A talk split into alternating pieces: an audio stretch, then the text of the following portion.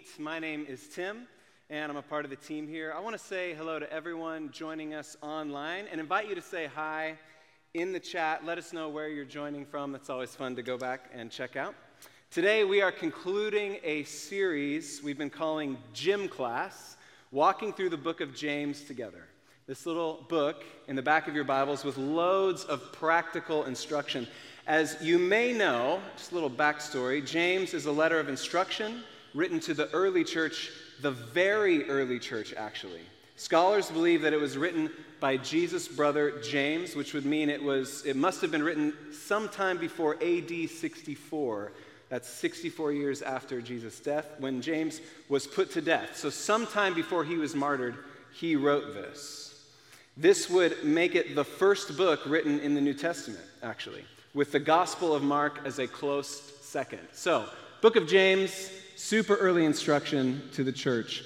I spent a year studying the book of James and memorizing it. I actually found it kind of difficult to memorize. Has anyone here during this series read through the whole thing at a run from start to finish? Okay, I encourage you all to do it. It's a short book.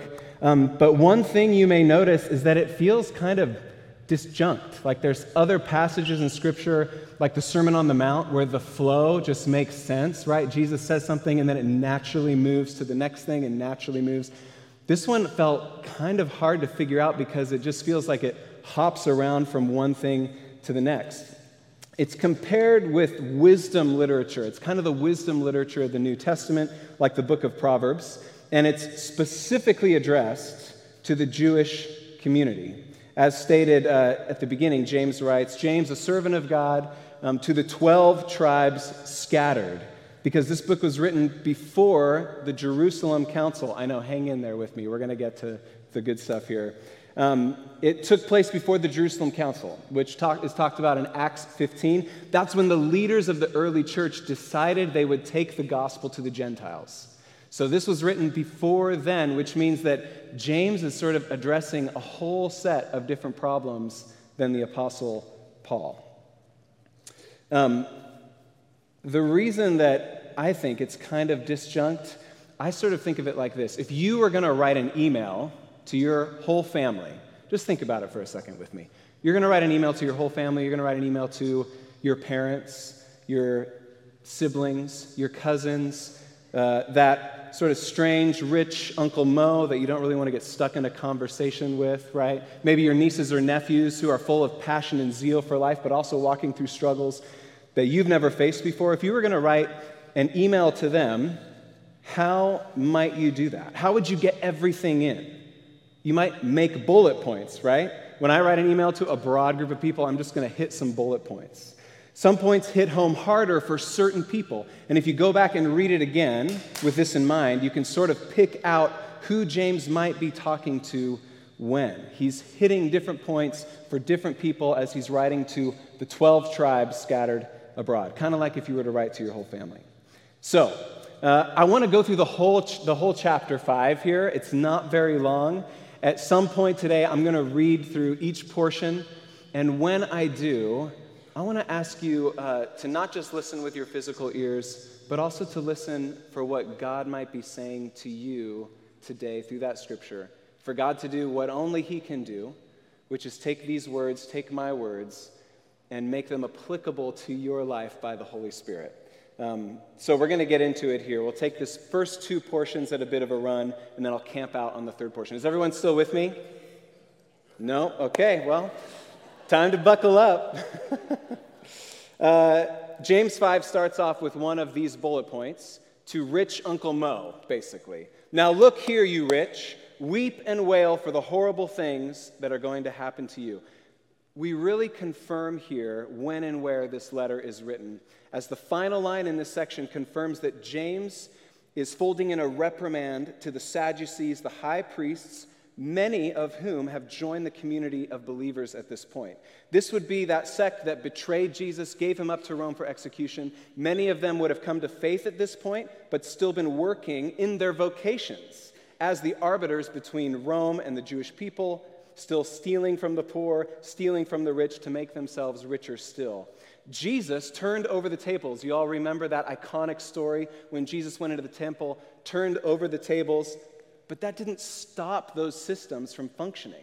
There was more work for the church to do as the gospel of Jesus and the new way of relating to God had to take root and grow in this baby movement called the church. So James brings this theme throughout the book, one of the bullet points, to a very sharp and driving point. And so let's listen to this first section together. Now look here, you rich, weep and wail for the horrible things that are going to happen to you. Ouch. Your riches have rotted, and your clothes have become moth eaten. Your gold and your silver have rusted, and their rust will bear witness against you and will eat up your flesh like fire. You have stored up riches in the last days. Look, you cheated the workers who mowed your fields by keeping back their wages, and those wages are crying out. The cries of the farm workers have reached the ears of the Lord of hosts. You have lived off the fat of the land in the lap of luxury. You have fattened your own hearts on the day of slaughter.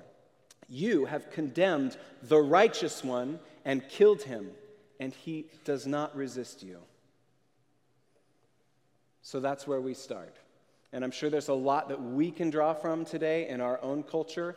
Um, but that's basically who he was addressing and talking to. And he'd been kind of dancing around it throughout the book of James, if you go back and read it. But here at the end, in the conclusion, he knocks it home and makes it clear who he's talking to. Then, to the down and out, he has a bullet point next as he closes for instruction on suffering.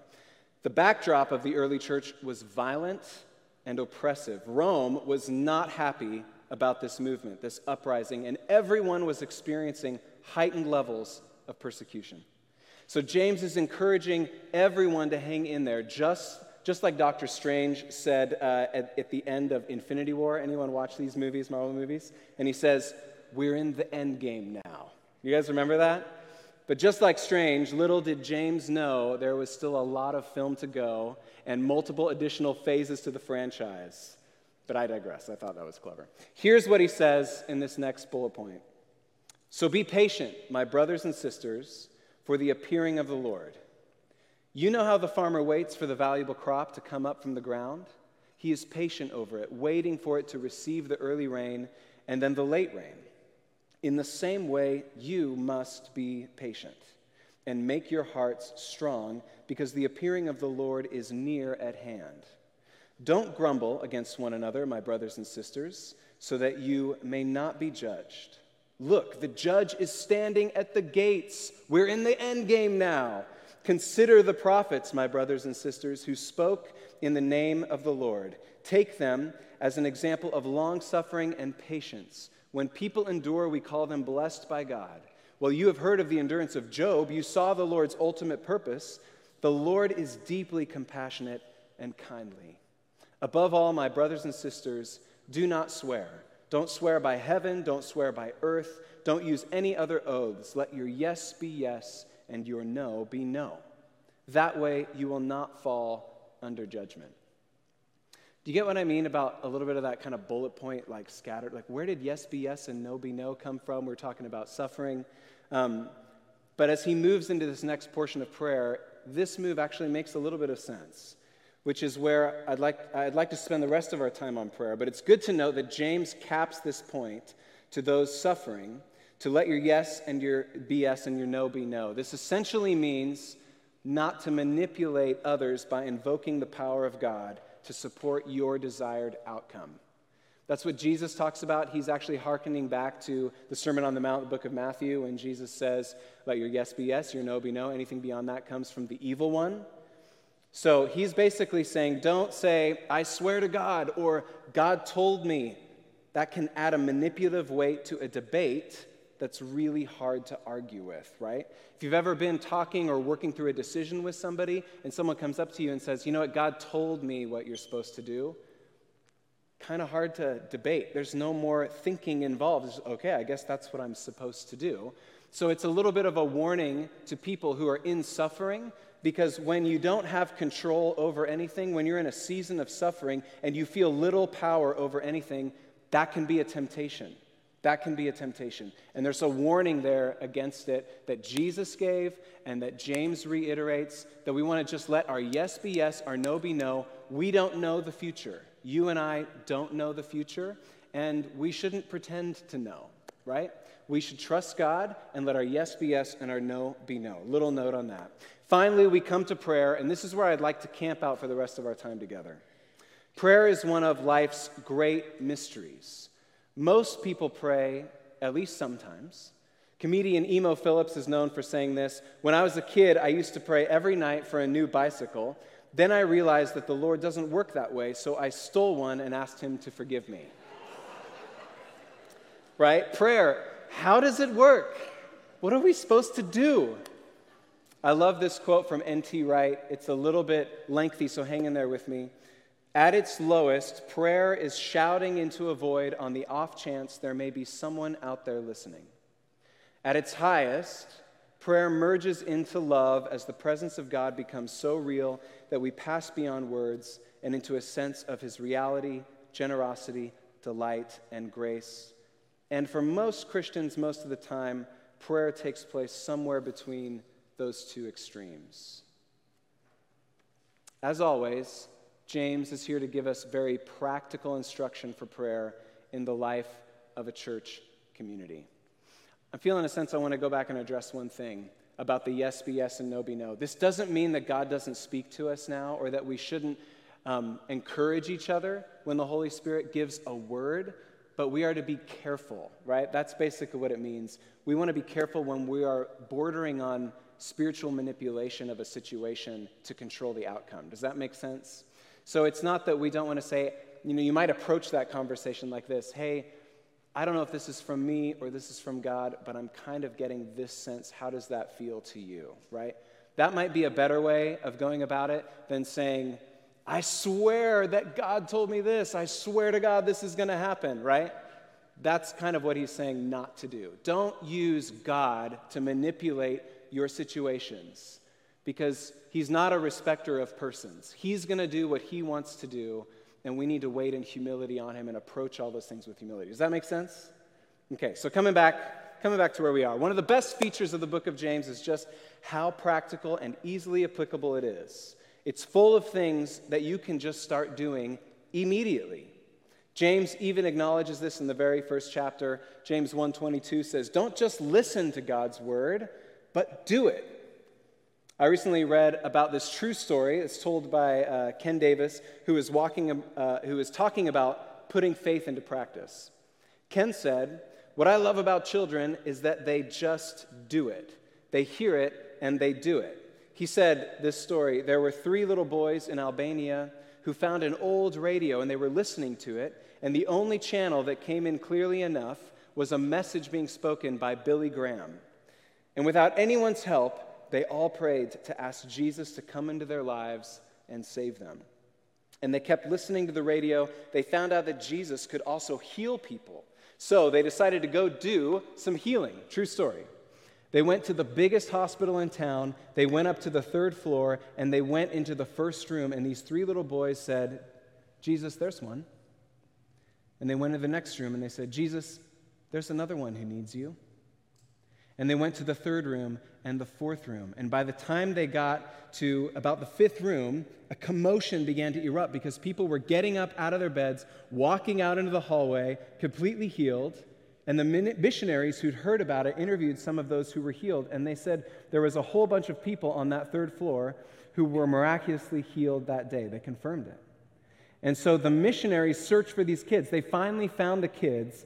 And their one question was this you healed all those people in Jesus' name. God did amazing things through you. How come you didn't go to the second floor and then to the first floor? And the little kids answered, We just decided to do something else for a while.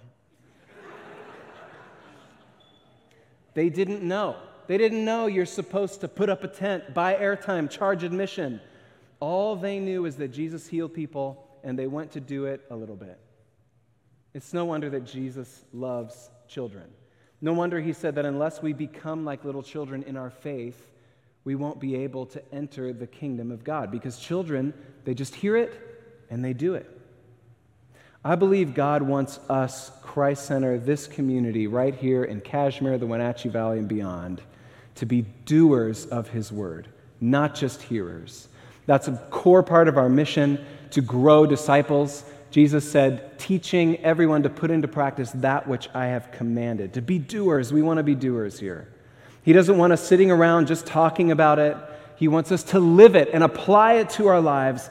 And that's what James is asking us to do here in the next bullet point in chapter 5. Look what he says. Let's read it together. Are any among you suffering? Let them pray. Are any cheerful? Let them sing psalms. Are any among you sick? They should call for the elders of church and they should pray over the sick person, anointing them with oil in the name of the Lord. Are any among you suffering? Oh, can we go to the next slide, please? Faithful prayer will rescue the sick person, and the Lord will raise them up. If they have committed any sin, it will be forgiven them. So confess your sins to one another and pray for one another, that you may be healed.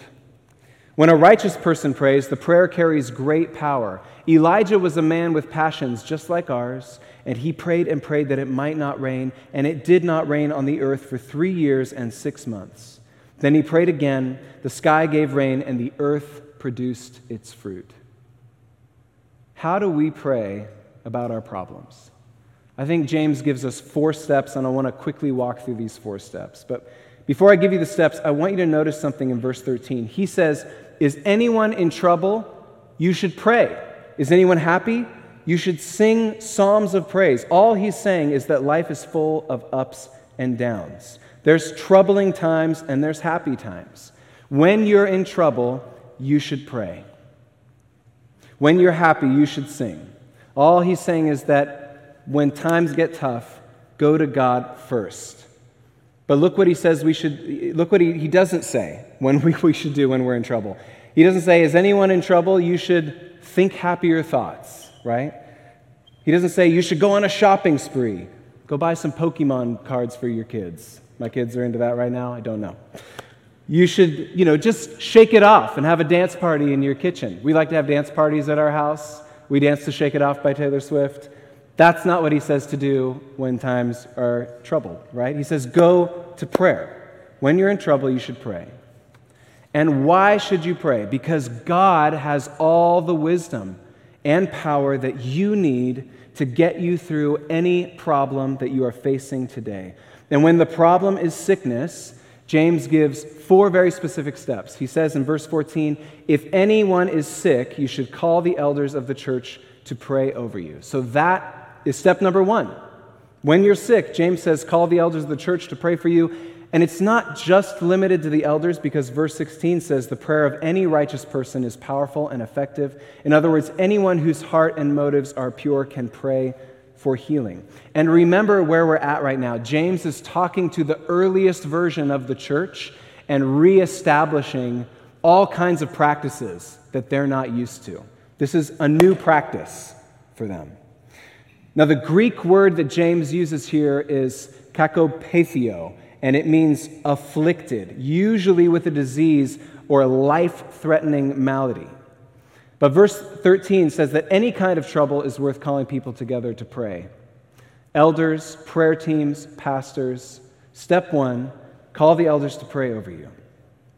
And by the way, this is why every Sunday you may have noticed we've got people right over here available to pray for you during worship and even after service.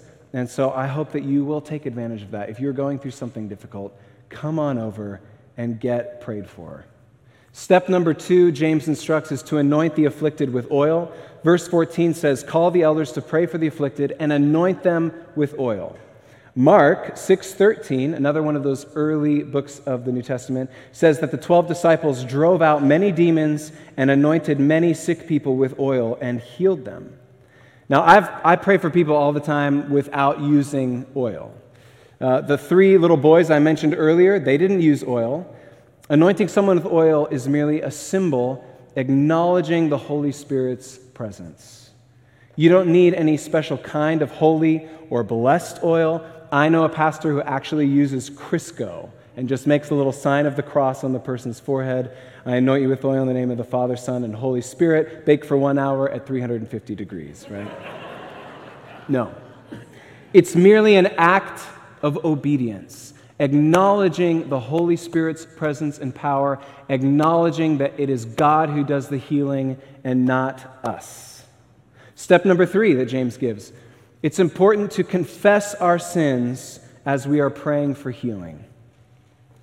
It's important that those who are doing the praying and those who are receiving prayer for healing must prepare themselves by getting rid of any impurity that could prevent God's healing work in their lives. Verse 16 says, Confess your sins to each other, pray for each other so that you may be healed. Our senior pastor, Steve Haney, has shared a story before. I just think it's great as an exam- uh, example of this point, where he and some other pastors were praying for a man on the street during Apple Blossom Festival one year. This man was deeply afflicted, having physical manifestations of demon possession, and people were all around him praying and praying, rebuking the devil with intensity. And then Steve shares that he felt the Holy Spirit prompt him to ask the man if there was anyone in his life that he hated. And the man nearly vomited the words up I hate my father. And Steve said, Okay, you need to forgive him. You need to forgive him. Pray this prayer with me if you want to receive healing. And he led him in a prayer of forgiveness for his father, and the physical convulsions this man was experiencing left him, and he just went totally limp and calm. Author N.T. Wright says this James seems, again like Jesus himself, to have seen a connection between sin and ill health. But Jesus warned in John 9 against making too close a link. But at other times, for instance, in Mark 2 1 through 12, it seems that forgiveness and healing were hand in hand, they go together. I think it's important not that you, you, you want to blame a sickness on sin, but it's true that sin in our hearts can actually get into our bodies and create illness. If you're hiding deep and difficult secrets that are eating at you, it's statistically true that it can create illness in your body. So we want to confess our sins. We want to be fully known. We want to get it out into the light so that so that you can be healed.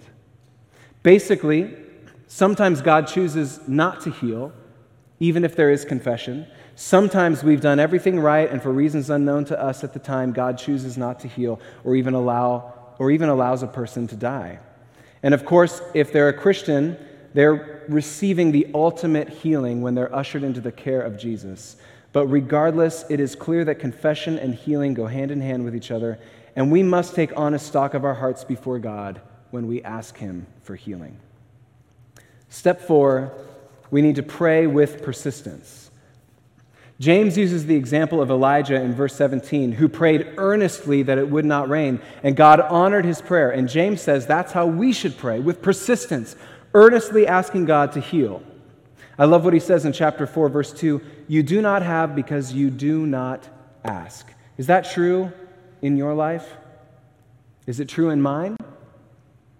That maybe we do not have simply because we have not asked. My kids understand the power of the ask. First thing in the morning, Blaze asks me the same thing every day Dad, can I have some food? Dad, can you play with me? We're in town here for a few days, and Blaze has asked repeatedly, Dad, can I play with Simon and Owen, my cousins, please? That part's very important, apparently, to visiting Cashmere, by the way. Have we discovered the power in asking? James says, You simply do not have because you do not ask. And so every day, I want to ask you to reflect on this. What are you asking God for? Every day, I ask for God's protection over my marriage, my kids. I ask God to watch over my family. I ask God to provide financially for us. I ask God to give me wisdom in decisions. I ask God to bring my kids strong Christian friends. I ask God to help those around me in need. We ask, we must ask. I like to ask God out loud, to say it. Jesus said in Luke 7:11, "If you who are evil know how to give good gifts to your children, how much more will your Father in heaven give good gifts to those who ask?" Now those are the four steps that James lays out for the early church. Call the elders, anoint with oil, confess your sin, ask with intensity. And take a look at the promise in verse 15. The prayer offered in faith will make the sick person well. The Lord will raise him up. Now, does that mean that every time we pray for healing, God heals that person immediately? No. Sometimes we pray for healing and it does not happen right away. I think that in our instant culture, we've been conditioned to expect things right now. We don't have to boil the water over fire, now we just use a microwave. We don't have to go to the store to buy groceries. We can just order them on Amazon and they'll arrive before the end of the day, at least where I live.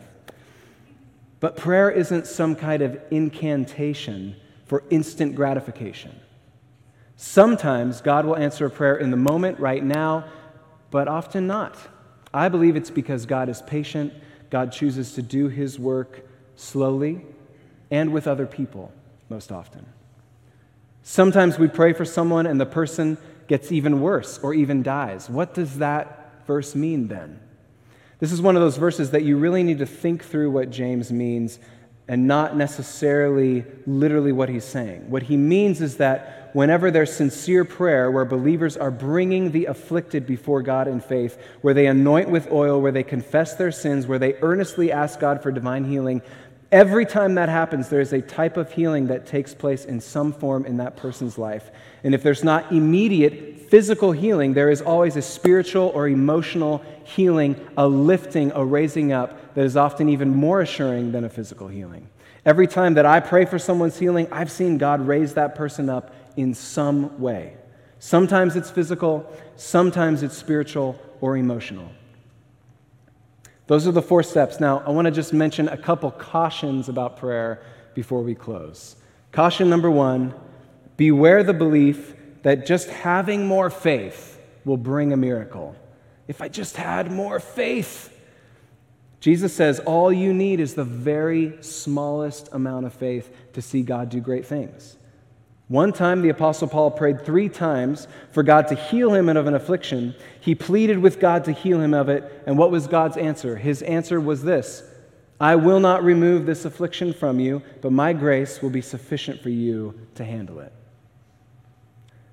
Did Paul lack faith? No. He had all the faith in the world. God simply wanted to use Paul's affliction to deepen his character, increase his reliance on God. Paul's affliction had nothing to do with his level of faith. God has healed people with little or no faith at all. And caution number two beware the belief that high profile Christians have a special line to God. You know, that they sort of have a red phone they can call. God listens to them, He doesn't listen to me. The belief that somehow they, they have special precedence with God, that God hears them a little bit clearer. They're on the VIP list. No. The real purpose of James' instruction to go to the elders of the church is that the Holy Spirit dwells richly where there are two or more gathered in his name. There's a purpose in the authority God has established in the church, and again, this is James resetting their practices, resetting how they do things, establishing in a new way the baby church.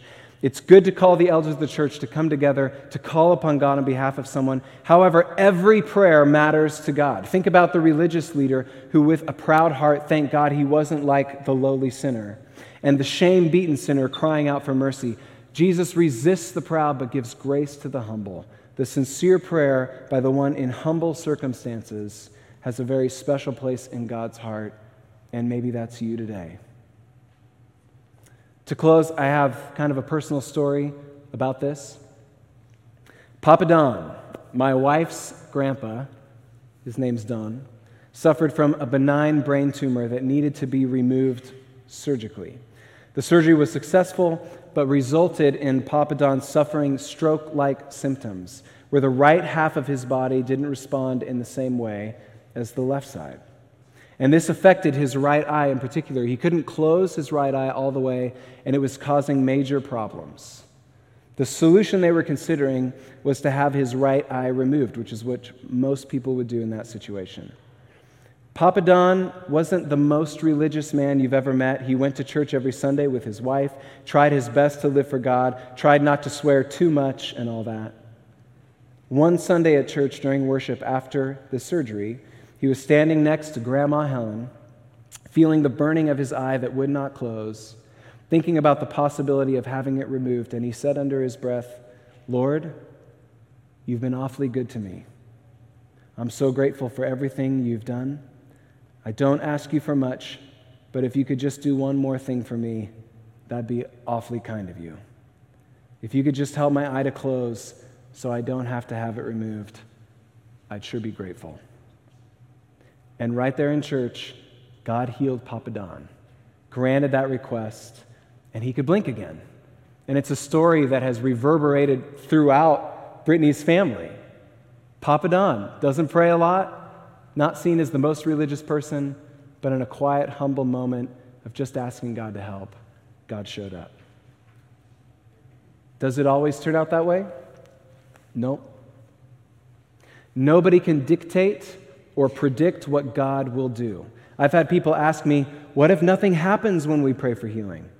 And my response is always the same Our responsibility is to obey God's word and pray for healing. And it's God's responsibility to heal in His way and His time. Our job is to pray, it's God's job to heal.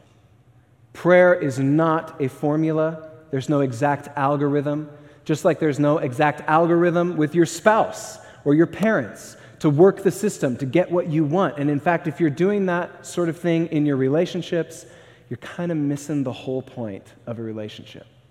Because prayer is a relational work, and it's work that we both do alone in quiet, quiet private moments as a breathed whisper under our breath, but also as a community of believers building one another up, advocating for each other to God. We're going to close today with a song. I'm going to have the team come up. The song is Your Name, and it's about the name of Jesus, the power in the name of Jesus. During that song, if you want prayer, we're going to have our prayer team right over here next to the cross. And I just want to encourage you that if you want to come forward and receive prayer, to ask God for help, maybe you've got something going on in your body that needs healing. Maybe you need to confess your sins today to somebody and receive that inner healing, that peace, that calm. I encourage you to, to be bold, to have courage, to come forth and to get prayer.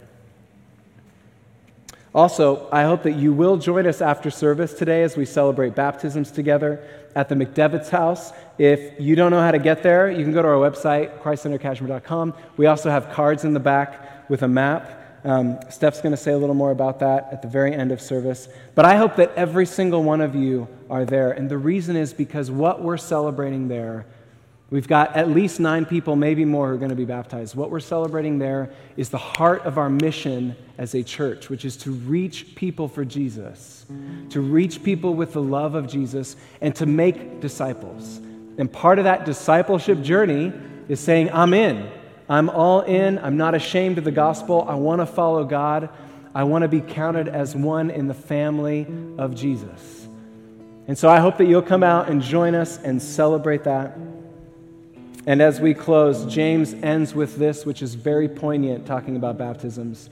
My dear family, if someone in your company has wandered from the truth and someone turns them back, know this the one who turns back a sinner from wandering off into error will rescue that person's life from death and will cover a multitude of sins.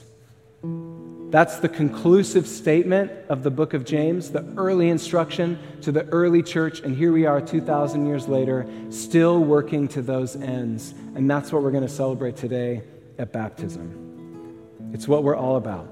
So join us as we thank God for what He's done. Let's keep going as we keep asking God to move and work, to keep bringing heaven to earth each and every day, right here in our bodies, in our families, in our communities and beyond.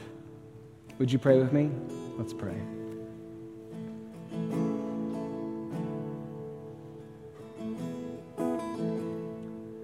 Heavenly Father, thank you that you love every single person in this room.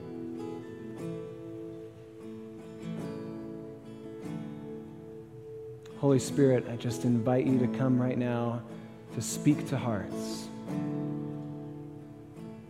to draw people's minds back to maybe a particular word or sentence or phrase that was spoken today. That you want to speak to them. Pray that you would give people courage Lord, that you would fill us with humility. And God, we pray for those who are afflicted among us. God, I pray specifically for our senior pastor who's been recovering from surgery. God, would you touch his body and set everything to right in Jesus' name?